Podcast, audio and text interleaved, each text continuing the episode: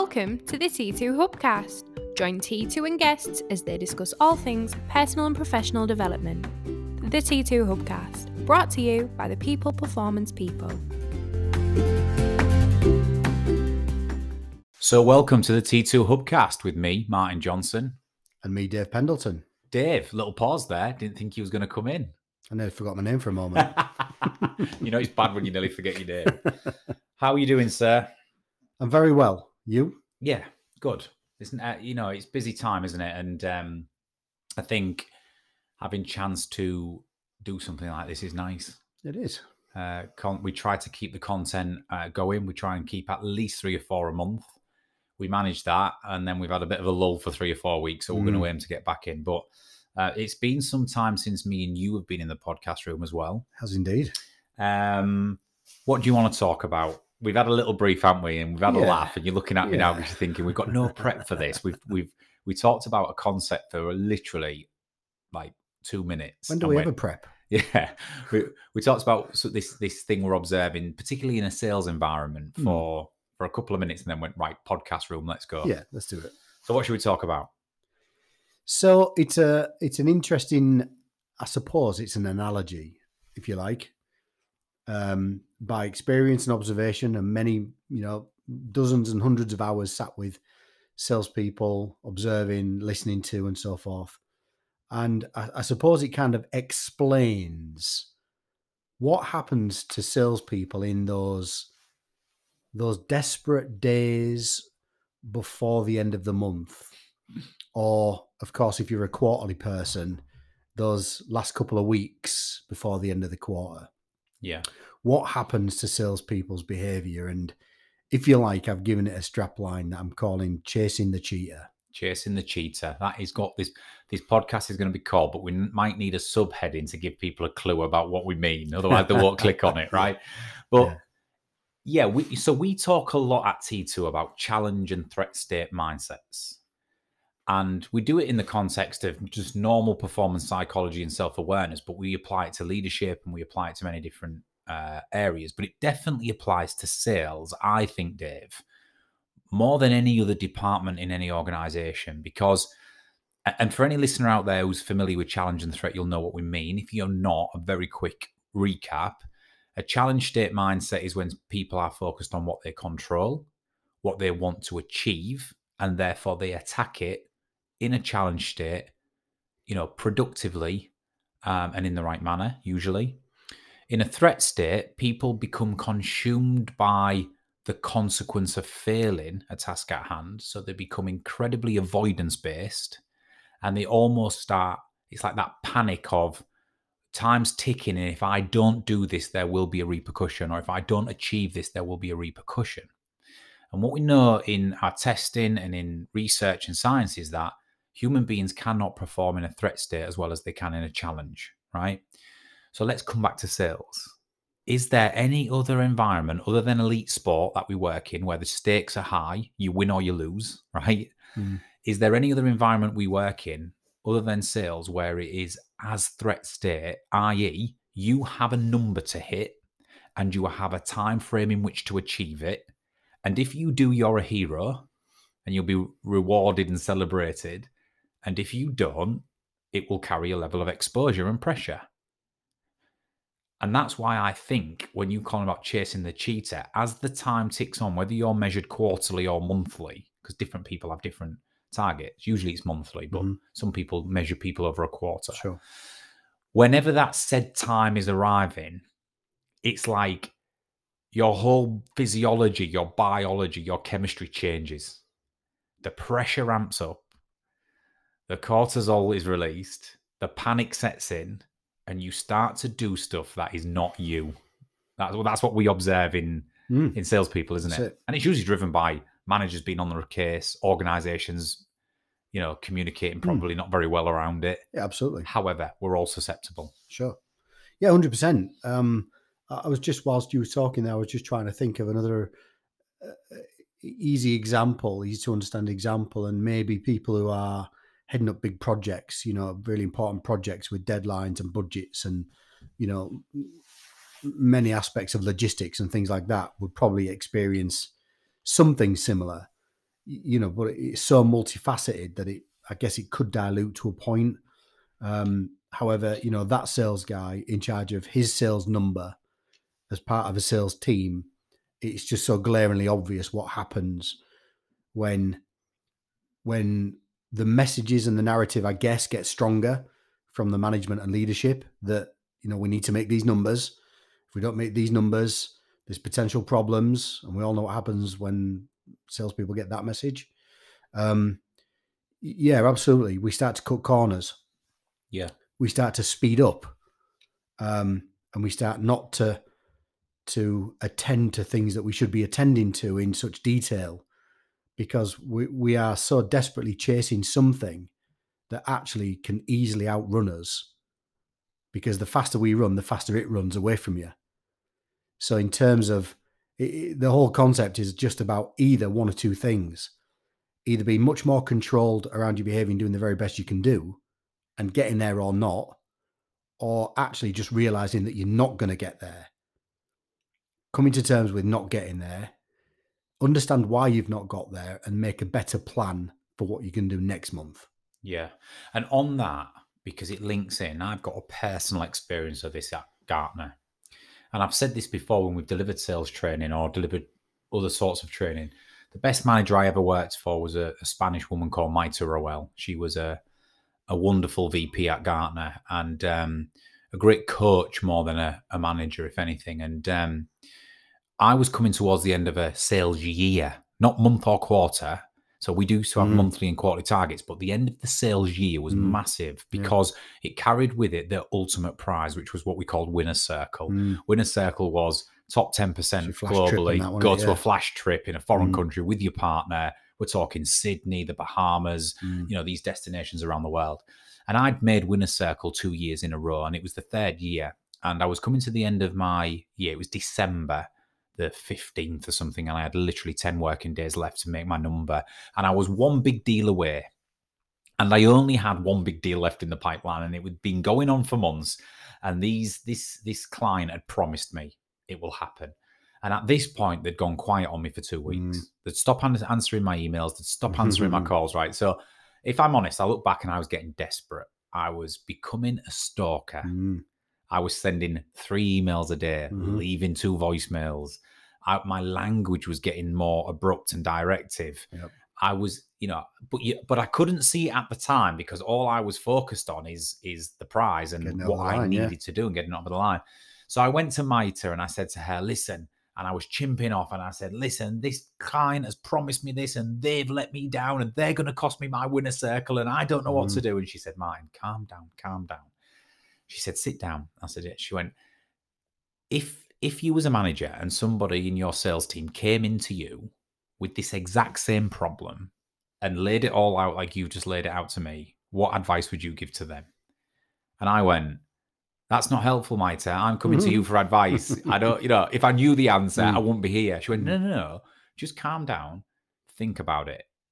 if you was gonna if you heard that story that you've replayed to a to a to you know or somebody replayed it to you as a manager what would you be thinking and i went well if you want the honest answer it's probably not going to be a good one she went Mm. no no no what would you say i said well i'd probably say there's 10 days left they've gone quiet on you for two weeks something is missing in Yep. this sales cycle in this Yep. process resolution of concerns. yep the harder you push the more you will lose it hmm in fact, you may have already gone across the line, hmm right, by the sounds of it. Um, so I said, so I'd probably say the deal's not going to happen. You ain't going to winner circle. Calm your jets and crack on and find out what's missing and have a fighting chance of actually keeping this sale for the new year or whatever it might be. And in that, and she went, she turned around to me and looked at me and she went, and there's your answer. Hmm. And it was almost like master the art of emotional detachment in a Yeah, yeah. nutshell. It was the best lesson ever. And um, I sunk in my seat. Yeah, I thought, God, she's bang on. you're right. And it was the first time in two weeks that I'd actually saw the re- situation for what it was and the Mm. reality of it. Yep. And I didn't go to Inner circle that year and I didn't make it. And I was never going to, Dave. Mm, But my behavior Yep. was becoming so driven and erratic by my my ability to convince myself that I could force this over the line Mm. somehow. And when you think about it, it's ludicrous, isn't it? Mm, it is And I think that's an example of what we're talking about, aren't we? You know, exactly. you can you can ruin friendships, you can ruin relationships, you can blast deals out of the water, you can risk long-term business from that type of Mhm. behavior. Mm, But let me ask you this question, Dave. It's easier said than done because when you are a salesperson Hmm.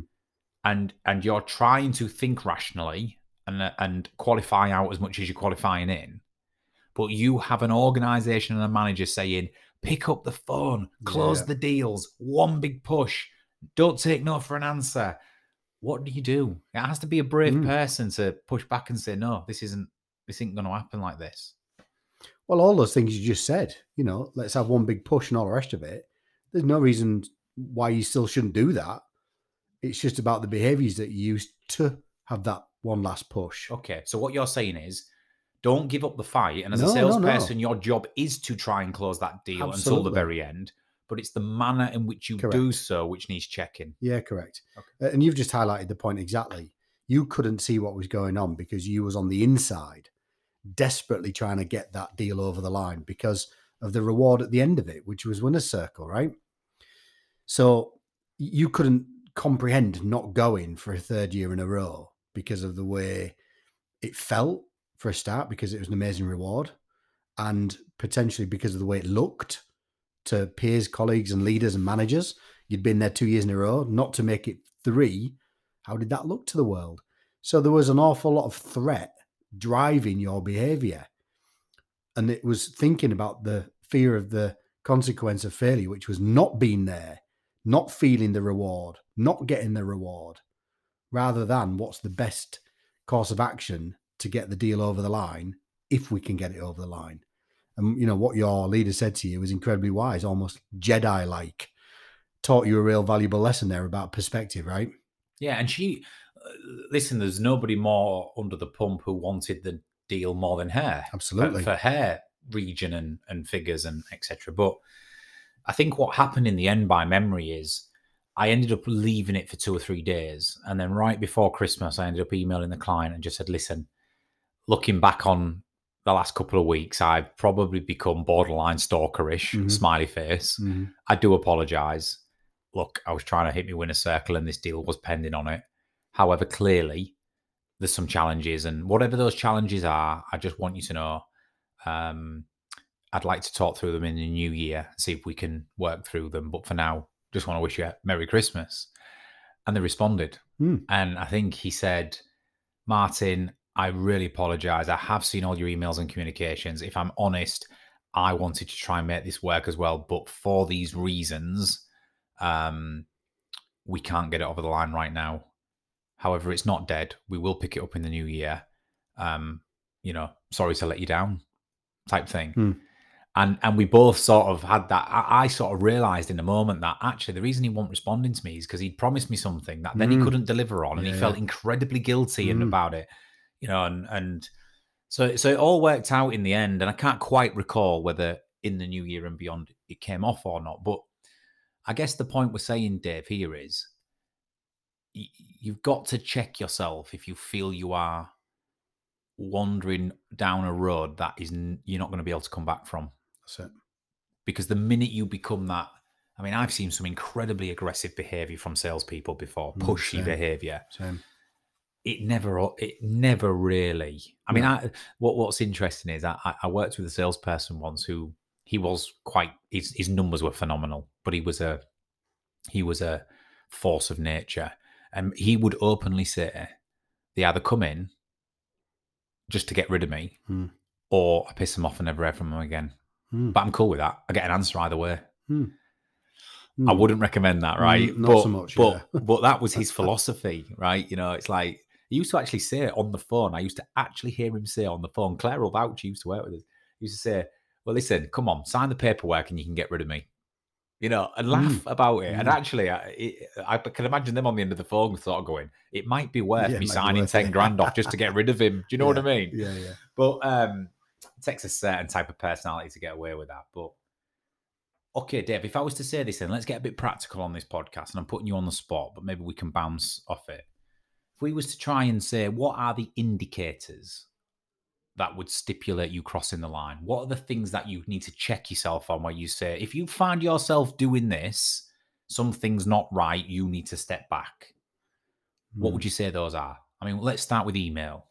Yeah, I think I think maybe the frequency of communication, because you know, whilst all deals are different, all customers are different in terms of how regularly you need to contact, you know, how regularly you need to check in and so forth. You, you would probably have a good idea if you're going over the regular frequency. You know, so if you're a, a relatively friendly customer who it's okay to speak to three or four times a week potentially to check in, see how things are moving on, see what else you need then if you're finding yourself doing five, six, seven times a week, then you know you're going over the frequency. If you're a, bit more of a standoff customer who maybe just will tolerate one email a week because of traffic or decision making processes or whatever else, and you find yourself doing it four or five times a week, you know you're going over the frequency. Most customers have a communication frequency that most salespeople will understand. So if you feel yourself going over the frequency, I think that's the first indicator. Yeah, I would agree with that. And then to just tie into that, I would also say the nature of the emails within that frequency. The nature of the communication is the next one, absolutely. because you you can see if you if you look at five the last five emails and you got them up next to each other, you can probably see a difference in Absolutely. the directness, the shortness, the bluntness, Mm, the desperation, absolutely. all of that. It'll Yep. turn from "Hi Dave, how are you doing? Just checking in as we agreed. Did you get manage, to have a Yeah, chat with the friendly, FD? friendly. Yeah, yeah. Did you manage to have a chat with the FD? Are we good to go? Um, anything else you need from me? And then you fast track five emails on, and it's like, Dave, What's going um, on? Yeah, I know you're really busy. I know you're clearly incredibly busy. We all are, you know, and it's like Yeah, yeah, little microaggressions you Yeah, yeah, that yeah. start to creep into your emails, Yeah, definitely. a- and they get a little bit more desperate. So Mm. I, I say, check in with the with the frequency, but also check in on the nature of, of them as well. definitely. Anything else that can would, would be worth them spotting in their personal behavior or uh, the way they're operating that might just indicate that they're starting to go, they're chasing the cheetah. Yeah, I think definitely uh, agitation, you know, and patience, a complete lack of patience.